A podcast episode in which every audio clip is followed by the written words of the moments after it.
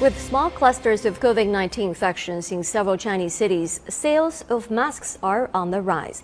Major pharmacies and online outlets say there is sufficient stock of masks and alcohol wipes, while prices remain stable. Sun Siqi takes a look.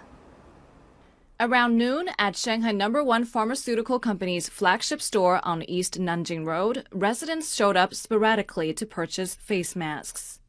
We all need masks at home, plus my grandchildren need a new one every day. They go fast.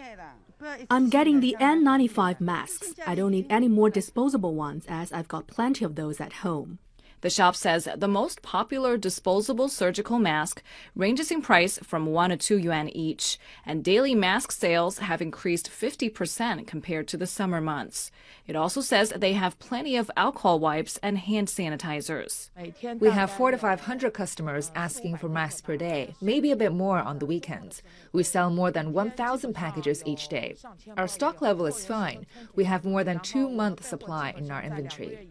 JD.com's mask sales over the past two weeks increased 120% compared to the first two weeks of November. Suning.com also recorded a spike in Shanghai sales since the past weekend. We sold 100,000 boxes each containing 50 surgical masks over the weekend. With business clients, many firms and schools have started to purchase masks again.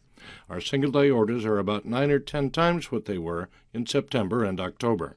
Most online outlets are reporting sufficient stock, and they say with more factories producing masks, people do not need to worry about panic buying. 苏思琪，展开 live。